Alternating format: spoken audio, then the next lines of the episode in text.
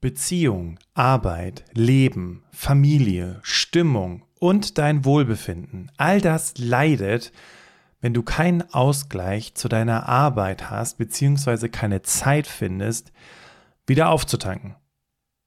Das ist jetzt nicht groß was Neues, denkst du dir vielleicht. Aber wir haben uns ja zu Beginn des Jahres immer, setzen uns ja immer mit der Frage auseinander, was wollen wir für unser Leben? Was wollen wir mehr erreichen? Und Studien sagen tatsächlich, für 2024 nehmen sich die meisten Deutschen vor, mehr Freizeit zu haben.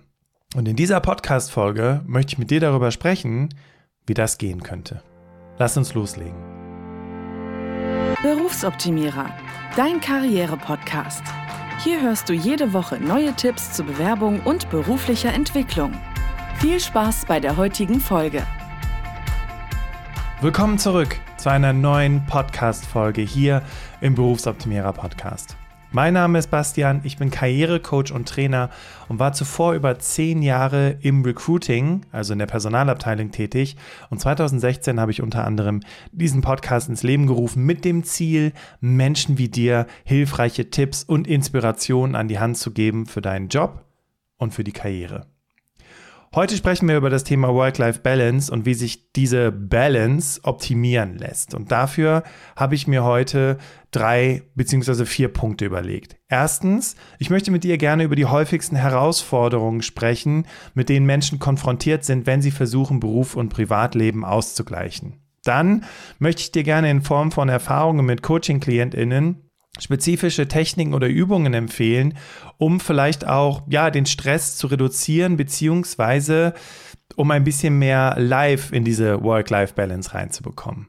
Zu guter Letzt ähm, habe ich noch ein paar allgemeine Ratschläge für dich, denn es ist ja auch wichtig, dass wir auf der einen Seite lernen, okay, wir könnten, wir haben es andere gemacht, aber mir ist es auch wichtig, dir einfach ein paar grundsätzliche Tipps mit an die Hand zu geben, sodass du direkt am Ende der Podcast-Folge für dich ein bisschen reflektieren kannst und vielleicht auch das ein oder andere umsetzen möchtest. Bevor wir loslegen, eine gute Nachricht vorweg. Laut einer aktuellen Studie der OECD haben in Deutschland 3,9 Prozent der Beschäftigten sehr lange Wochenarbeitszeiten, was weniger als im OECD-Durchschnitt ist, der nämlich bei 10,2 Prozent liegt.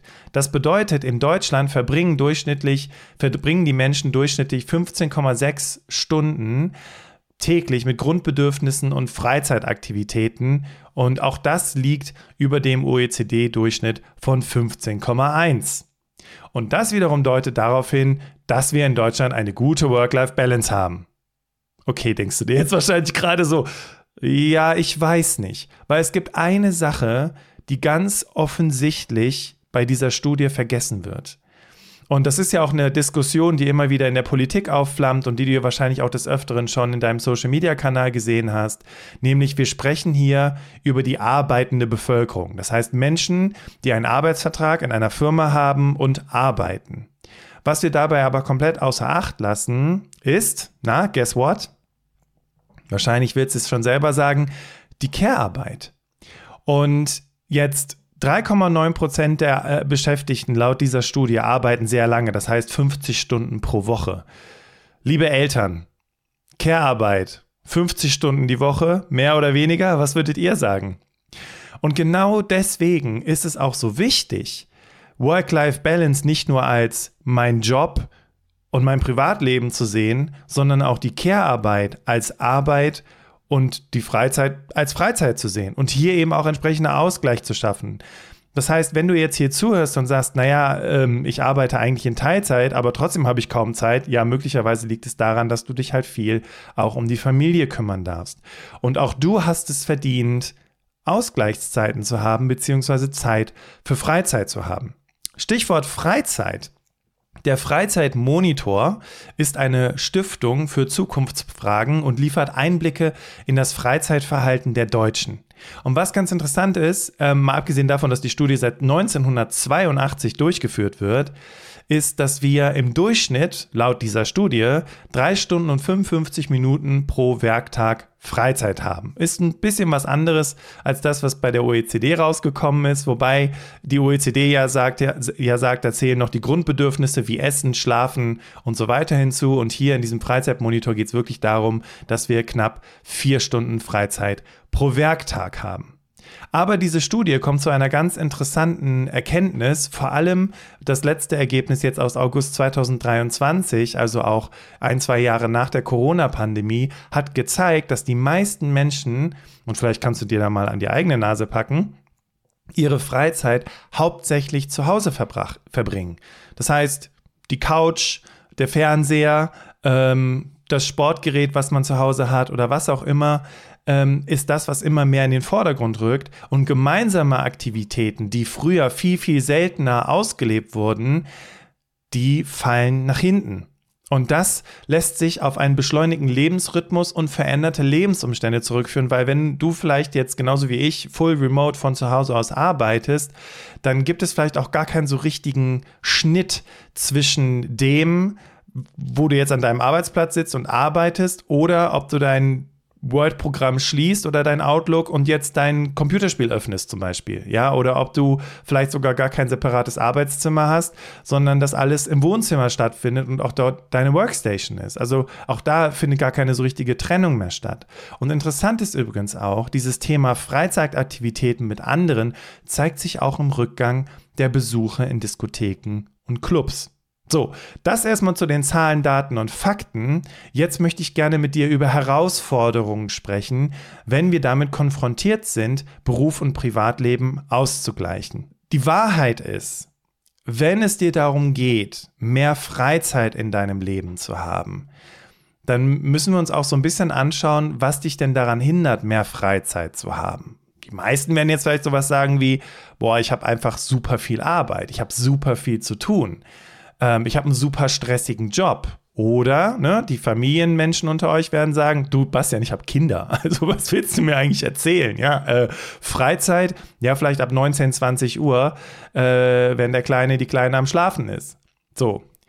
Und jetzt, ich passe jetzt ein bisschen auf, ja, damit du mir jetzt nicht hier äh, durch, die, durch die Kopfhörer kommst.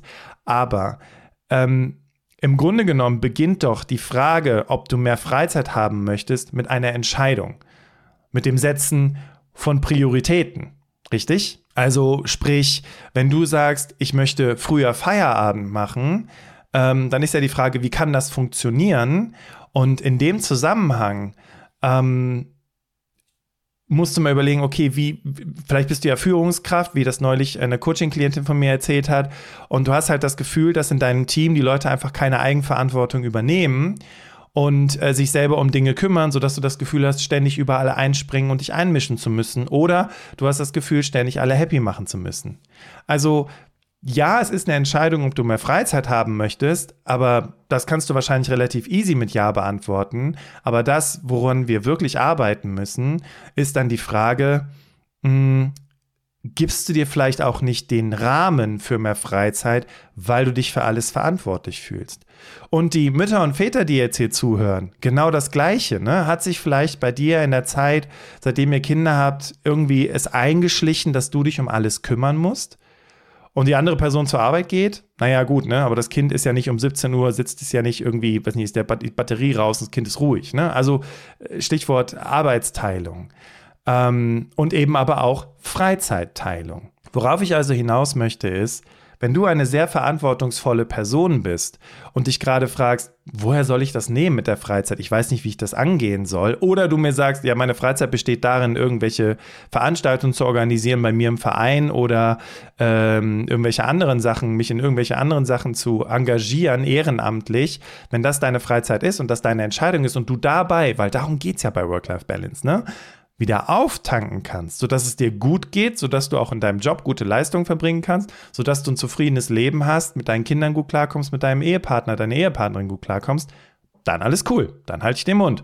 Aber wenn du eigentlich eher zu der Person tendierst, die dann eher doch im Freizeitstress ist, beziehungsweise in solchen Situationen dann eben auch dazu neigt, es Menschen recht machen zu wollen, zu meinen, die Bespaßerin, der Bespaßer für alle zu sein und sich um alles zu kümmern, dann haben wir ein ganz anderes Thema.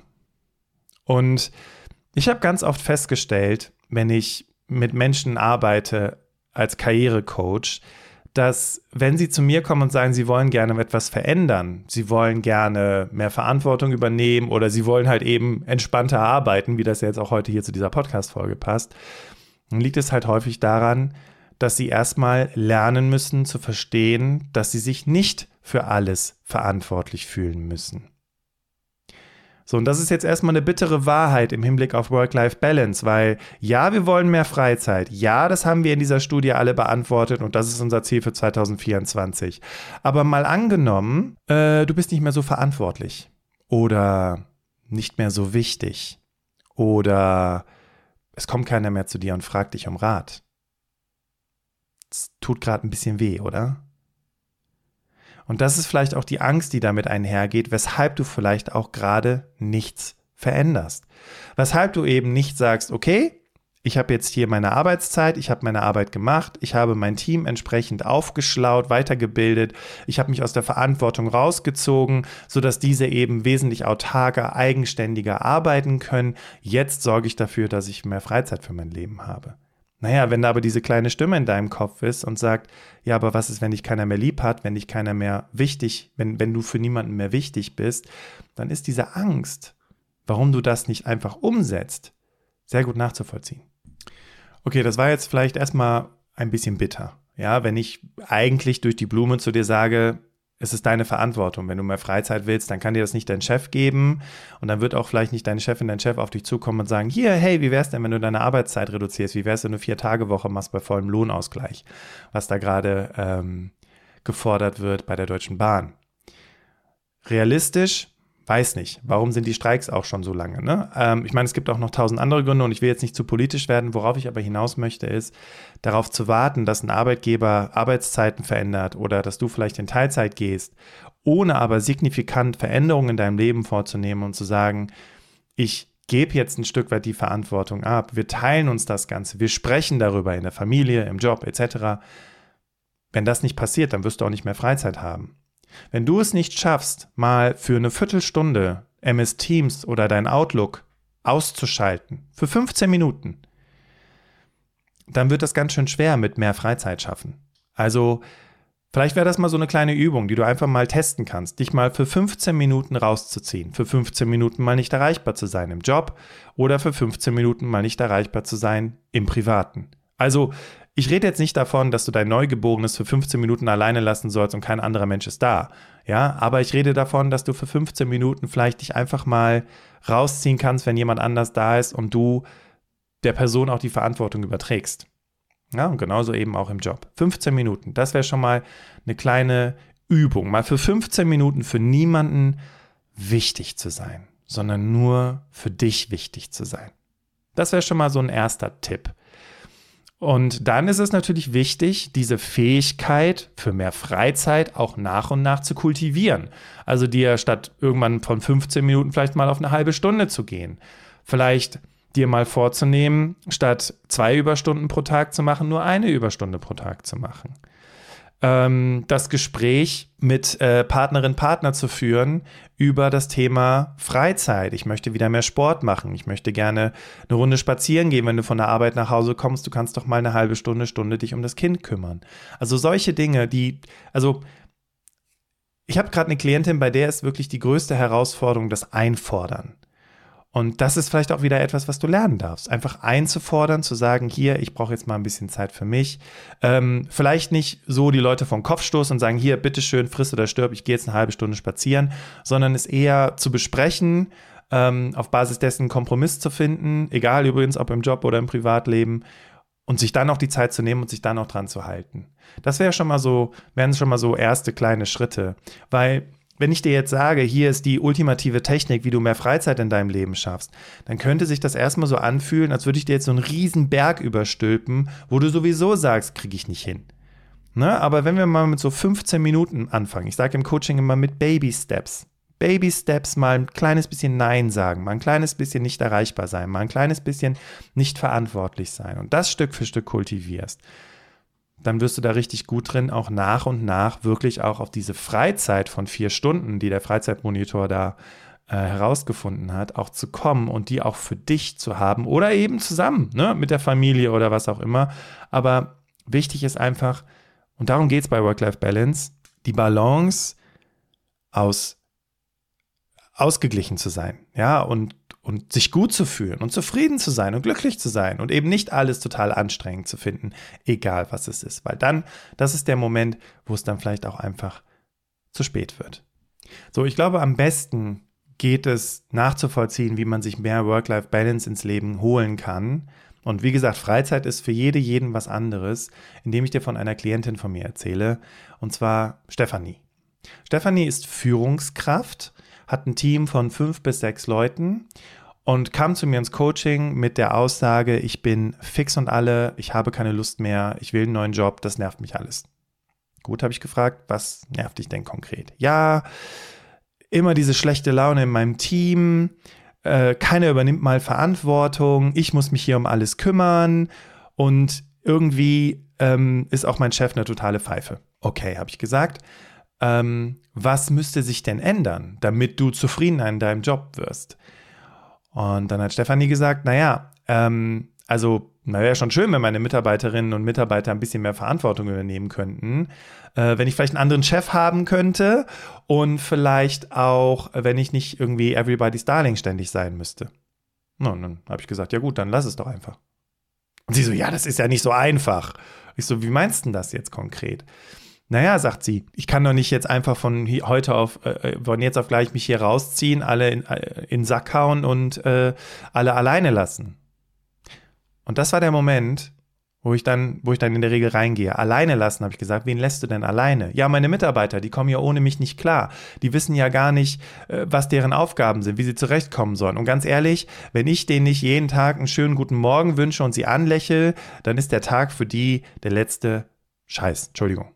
Und dann merkten wir beide so im Coaching, dass sie sich eigentlich gerade total widersprochen hat. Ne? Das war so der Moment, wo sie dann grinsen musste und sagte, oh, das ist interessant. Ich sag zu dir, die sind alle total unselbstständig, ich muss die alle bespaßen und dann sagst du zu mir, dann lass es doch einfach und dann kommt direkt die Angst. Ja, richtig, sage ich. Genau das ist der Punkt. Und deswegen sind so rigorose Schritte auch nicht, fun funktionieren einfach auch nicht.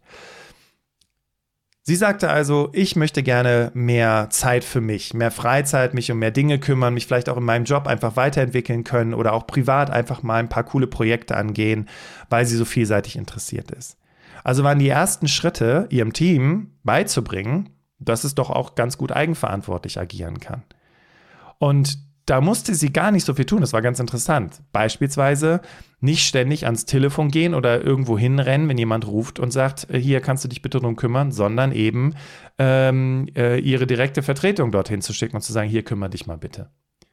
Gleichzeitig war es für sie wichtig auch zu lernen, dass die Mitarbeiter in ihrem Team sich ja dazu entschlossen haben, diesen Job angenommen, anzunehmen. Es hat ja keiner gezwungen. Ne? Und es hat ja auch keiner gezwungen, die ganze Zeit da zu bleiben. Und deswegen war, hat, musste sie auch für sich feststellen, es ist nicht ihre Aufgabe, sie zu bespaßen und sie zu motivieren. Ihre Aufgabe ist es, ihnen den Rahmen zu bieten, dass sie motiviert sein können und Spaß an der Arbeit haben können. Aber sie muss sie nicht bespaßen. Und interessant war Folgendes.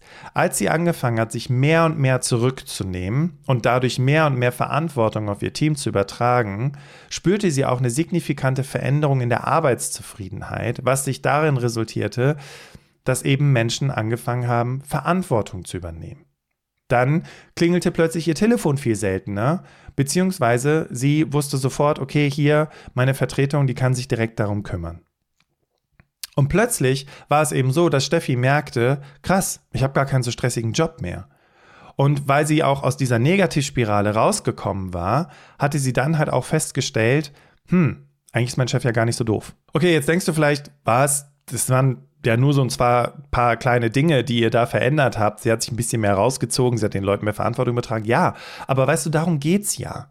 Es geht ja darum, kleine Schritte erstmal anzugehen und die Dinge schrittweise zu verändern. Ich will dir, wie gesagt, nicht einen ganzen Berg aufhalten, was du alles verändern sollst, sondern es geht darum, erstmal zu überlegen, was raubt mir denn die meiste Energie? Und bei Steffi war es, was mir am meisten Energie raubt, ist ein unfähiges Team, ein Chef, der eine Pfeife ist und das Gefühl, dass ich halt everybody's Darling sein muss die ganze Zeit. Als Führungskraft, by the way.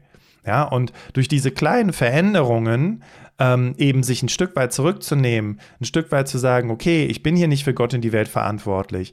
Ich habe erwachsene Personen eingestellt, die für sich selbst verantwortlich sind und selber überlegen können, ob sie den Job weitermachen wollen oder nicht. Durch diese Veränderungen hat sich, Fun Fact, auch was in ihrem Team verändert. Plötzlich, also es war nicht so, dass die Motivation explodierte, aber sie merkte schon eine andere Stimmung, weil zum einen hat äh, ihre Stellvertretung mehr und mehr Aufgaben übernommen und zum anderen war es eben auch im Team so, dadurch, dass sie quasi viel mehr Freiraum gegeben hat, den Leuten auch, das nennt man ja im Neudeutsch Empowerment, ne, wenn sie mit irgendwelchen Fragen kamen, sie nicht sofort die Frage beantwortet hat, sondern sie selber gefragt hat, was sie in der Situation machen würden. Und diese Menschen wieder so ihr Gehirn einschalten durften, um wieder aktiv zu sein, ne? weil das ist ja auch ganz interessant, wenn du jemanden hast, der sich ständig einmischt, ständig alles übernimmt, äh, ständig sich für alles verantwortlich fühlt, dann wirst du plötzlich, dann wirst du Menschen in deiner Umgebung kultivieren, die einfach nicht mehr selber nachdenken. Brauchen oder wollen, weil sie halt eben sagen, naja, du kümmerst dich ja eh um alles und alles, was ich mache, ist ja nicht gut genug. Ne? Also diese Resignation entsteht eben auch durch uns, weil wir uns ständig in alles einmischen und alles besser wissen und alles kontrollieren wollen. Nur mal so ein Gedanke. Übrigens nicht nur für Führungskräfte, sondern vielleicht auch mal, wenn du mal in deine Familie schaust, wenn du in deinen Freundeskreis schaust, wenn du in deinen Job schaust. Das kommt überall vor. So, aber wieder zurück zum Thema. Interessant war Folgendes. Stephanie war ja unzufrieden, unzufrieden in ihrem Job. Das hat ihr unglaublich viel Energie geraubt. Und das wiederum resultierte darin, dass sie, wenn sie nach Hause kam, gar keinen Bock mehr auf Live hatte für die Work-Life-Balance.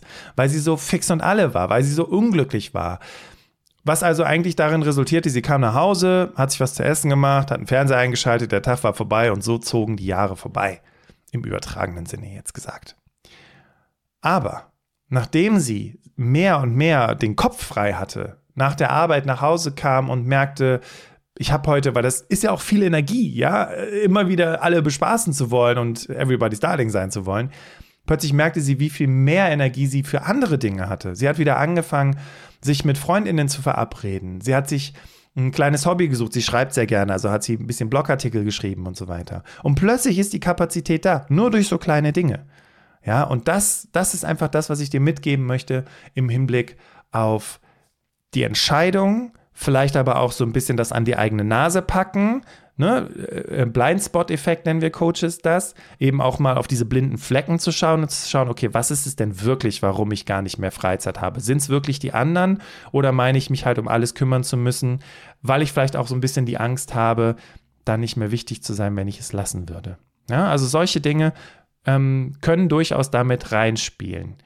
Und ich möchte dir jetzt gerne im dritten Teil dieser Folge noch ein paar Tipps mitgeben. Also im Prinzip das, was ich mit der Steffi gemacht habe, strukturiert für dich auszuarbeiten. Wenn du so möchtest, eine Art Selbstanalyse durchzuführen, um eben auch an einer ausgeglichenen Work-Life-Balance zu arbeiten. Der erste Schritt ist, sich zu überlegen, was sind denn die größten Hindernisse für eine ausgeglichene Work-Life-Balance? Was hält mich denn davon ab, ausgeglichen zu sein, mich zu freuen? Oder ganz einfach gefragt, was raubt mir aktuell die meiste Energie? Der nächste Schritt, Schritt Nummer zwei, wenn du so möchtest, ist es jetzt Ziele zu definieren. Also dein Ziel könnte sein, ich möchte gerne zwei Stunden Freizeit in der Woche haben oder eben ne, eine 15 Minuten Teams ausmachen oder was auch immer. Also Ziele zu definieren und dann die Technik des Fear Settings zu nutzen. Ich packe dir die Podcast-Folge äh, in die Show Notes, ähm, weil diese Technik des Fear Settings setzt sich damit auseinander, okay, das ist mein Ziel. Naja, warum hast du das Ziel bisher noch nicht erreicht? Weil da halt eine Million Ängste hochploppen. Und diese Technik führt dazu, dass du dich mit diesen Ängsten auseinandersetzt, sie strukturiert aufschreibst, ausarbeitest und dafür Lösungen entwickelst, sodass du wirklich auch die Möglichkeit hast, diese Ziele zu erreichen. Der dritte Punkt ist, andere zu involvieren. Ja, also einfach zu sagen, hier äh, Mic Drop mäßig, ich bin da mal weg, interessiert mich alles nicht, tschüss, auf Wiedersehen, ist nicht die richtige Lösung, weil das führt wiederum zu Stress und Ärger im Team, in der Familie etc. Aber eben darüber zu sprechen und zu sagen, hey, ich möchte gerne ähm, äh, mich mehr und mehr auf die Sachen konzentrieren oder äh, ich möchte gerne mal pünktlich Feierabend machen, kannst du dich bitte um die und die Sachen kümmern oder was auch immer es ist, also eben in den Dialog zu gehen, das ist das Wichtige, das macht den Unterschied, weil wir sind ja keine Inseln, ne? So. Und wenn du diesen Gesprächsprozess so ein bisschen scheust, ja, diese Situation eben einzufordern, dann kannst du das einfach mal mit jemandem üben. Entweder suchst du dir dafür einen professionellen Coach und erarbeitest deine konkrete Gesprächsstrategie oder du sagst einfach mal einer guten Freundin, guten Freund, pass auf, du spielst jetzt mal meine Chefin, meine Kollegin, meinen Ehepartner, you name it und dann probierst du das einfach mal aus. Und dann ist der letzte Schritt, und das resultiert so ein bisschen aus der Technik des Fear-Settings, Routinen zu etablieren. Ganz klitzekleine Baby-Step-like Routinen. Weil wenn du diese Routinen etablierst und sie, sagen wir mal, so 100 Mal gemacht hast, dann bleiben sie auch drin und plötzlich denkst du gar nicht mehr so groß drüber nach, dass das so ein Problem ist. Ich arbeite jetzt mit Steffi seit einem Dreivierteljahr zusammen. Das, was ich dir gerade erzählt habe, war ganz am Anfang unseres Coachings. Dreivierteljahr später haben wir mal so ein Recap gemacht. Ich so, ja, wie geht's dir denn? Und dann merktest du so, dass sie gar nicht mehr so groß drüber nachdachte, dass sie mehr und mehr Verantwortung abgegeben hat, mehr und mehr Zeit für sich selbst hatte. Wir arbeiten jetzt gerade an ein paar andere Themen, weil es für sie weitergehen möchte, weil sie weiter aufsteigen möchte. Ne? Aber Fakt ist, es wurde für sie zur Routine, zur Normalität. Und so wie du vielleicht vorhin gedacht hast, was für ein Quatsch, durch die zwei kleinen Dinge kann man sein Leben verändern, glaube ich nicht, war sie genauso skeptisch wie du. Hat es dann ausprobiert einfach mal so ein klein, paar kleine Änderungen in ihr Leben vorzunehmen und hat festgestellt, es verändert sich was. Und dazu möchte ich dich auch ermutigen. Einfach diese kleinen Baby-Steps zu etablieren, damit du mehr und mehr Work-Life Balance hast, damit du mehr und mehr in deiner Balance bist und dein Leben auch genießen kannst und auch die Menschen um dich herum genießen kannst und die halt eben nicht mehr alle auf die Nerven gehen, sondern du dich freust auf KollegInnen, auf deine Ehepartnerin, deinen Ehepartner, auf deine Familie, auf FreundInnen, egal wer. Da wollen wir doch hin, zu einem ausgeglicheneren und glücklicheren Leben. Kurze Zusammenfassung. Ich habe heute darüber gesprochen, dass Work-Life-Balance und etwas zu verändern in seinem Leben halt bei einem selbst anfängt, also bei dir beginnt. Und ich rede nicht davon, dass das super easy ist, zwei, drei Dinge verändern und zack ist dein Leben toll. Es ist schon ein längerer Prozess. Ich habe ja gerade erzählt, ich habe mit Steffi ein Dreivierteljahr zusammengearbeitet und die erst, das erste halbe Jahr, da bin ich ehrlich mit dir, hat sich darauf konzentriert. Aber der Unterschied zwischen Steffi und vielen anderen Menschen da draußen, die sich die ganze Zeit nur darüber beschweren, ist, Sie wollte was verändern. Und sie war auch bereit, den Weg dafür zu gehen, die Zeit zu investieren und ja, mich als Coach zu buchen und dadurch auch das Geld zu investieren. Aber wenn du bereit bist und sagst, okay, ich will was verändern, ich, ich will eben mehr in Balance sein und ein zufriedeneres Leben haben, dann habe ich dir heute ein paar Techniken mit an die Hand gegeben, damit du das auch schon mal so ein bisschen selber für dich üben kannst. Und weißt du was? Erzähl mir doch gerne davon. Wie, wie haben diese Übungen für dich funktioniert? Wie hat es funktioniert, mal 15 Minuten Teams auszulassen? Ich fände das mega spannend, wenn du mir einfach mal eine Mail an hallo@berufsoptimierer schreibst und mir mal erzählst, wie das war. Einfach mal 15 Minuten für niemanden wichtig zu sein. Wenn du willst, wenn, wenn du diese kleine Übung einfach mal für dich umsetzen möchtest. Und Falls du generell an Themen rund um Berufsoptimierer bzw. Inspirationen zu deiner äh, Karriere neben dem Podcast interessiert bist, dann check doch mal unsere Newsletter. Alle 14 Tage gibt es Neuigkeiten zu diesen Themen. Und wenn du da in die Show Notes gehst, also in die Beschreibung dieser Podcast-Folge, dann findest du unten einen Link. Ne? Hier findest du mehr Infos über uns und da kannst du dich dann über den Newsletter, äh, zu dem Newsletter anmelden. Und wenn du vielleicht auch jemanden in deinem Umfeld hast und sagst, ey, das könnte die, der auf jeden Fall mal gebrauchen, diese Podcast-Folge. Dann fände ich es toll, wenn du die Podcast-Folge jetzt einfach mal teilst. Ähm, ne, über dein WhatsApp, Telegram, was auch immer du nutzt, um eben auch anderen Menschen so ein bisschen ein paar Tipps, so ein bisschen Mut mit an die Hand zu geben. Nächste Woche Mittwoch wird es international. Ich hatte Jessica Schüller im Interview und dieses Interview kommt eben nächste Woche raus. Und es geht um das Thema Getting a Job in Germany. Wie du vielleicht mitbekommen hast, habe ich im letzten Jahr ein paar englischsprachige Folgen rausgebracht. Und ich wollte jetzt aber nochmal mit einer Expertin, die sich darauf spezialisiert hat, Menschen aus dem Ausland äh, dabei zu unterstützen, Jobs in Deutschland zu finden, ähm, mich mit dieser Person eben auch mal auszutauschen und darüber zu sprechen, was sie denn an Tipps und Inspirationen für die Leute zur Verfügung hat. Die komplette Podcast-Folge ist in Englisch. Ähm, ich freue mich, wenn du reinhörst und sowieso freue ich mich, dass du diesem Podcast folgst ähm, und ähm, dann wünsche ich dir noch einen ganz wunderbaren Tag. Viel Erfolg beim Ausprobieren der Tipps und der Inspirationen. Wie gesagt, schreib mir gerne an hallo@berufsoptimierer.de oder an unsere WhatsApp-Nummer. Auch die findest du in den Show Notes. Und dann wünsche ich dir einen ganz wunderbaren Tag. Vielen herzlichen Dank, dass du mir heute zugehört hast. Wir hören uns. Mach's gut. Dein Bastian.